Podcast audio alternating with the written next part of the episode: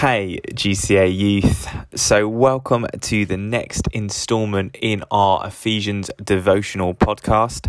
We are walking through Ephesians chapter 5, and today we are looking at verses 5 to 6. Okay, so grab a Bible, grab a notepad or a highlighter, and let's get down to business. What I want to say before we read the passage, though, is that this is going to be a difficult podcast. Okay, this is going to have some hard truths in it. And the beautiful thing about the Bible is the Bible loves, God loves us enough to write a Bible that tells us what is good for us, not just what we want to hear. And if you have anything that you need to respond to or want to respond to as a result of this podcast, then please do get in touch with us. We would love to chat it through with you. We'd love to pray with you. Um, but just know that Romans 8 says that there is now no condemnation for those in Christ Jesus. That if you are a Christian, God does not condemn you because of your sin. He does not condemn you for, for, for who you are because you are found in Christ that you are loved, that you are valued, that you are forgiven. And to know that and to to come to that knowledge even when we feel like we're messing up. Okay, so Ephesians chapter 5, verses 5 to 6. For you may be sure of this, that everyone who is sexually immoral, or impure, or who is covetous, that is an idolater, has no inheritance in the kingdom of Christ and God. Let no one deceive you with empty words, for because of these things the wrath of God comes upon the sons of disobedience. Father, we pray for wisdom, and Lord, we thank you for your grace. We thank you that there is no sin too, too big. We thank you that there is no hurt too painful. Lord, that your grace is not covered through Jesus and what he has done on the cross. In your name. Amen. Okay. The Bible doesn't pull punches, but that's not because it is this mean book that is interested in getting people down or controlling people.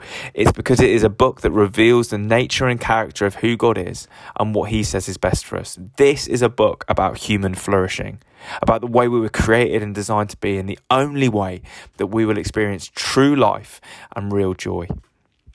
And these are some verses who add to that.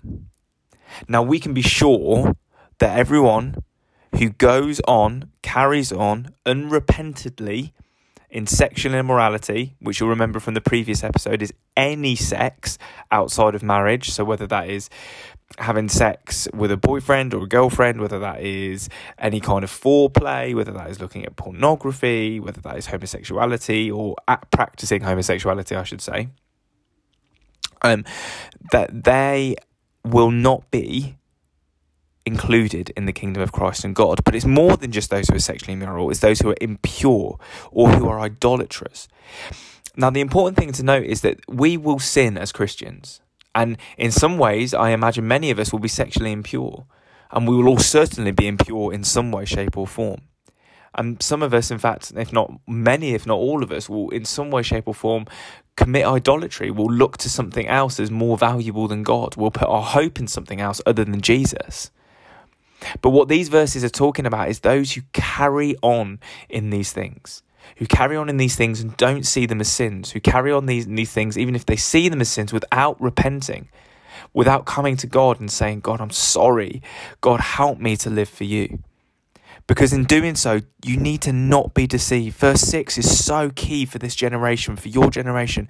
Don't let people deceive you with empty words. It matters who you have sex with. It matters that you repent and live a way that God has called you to.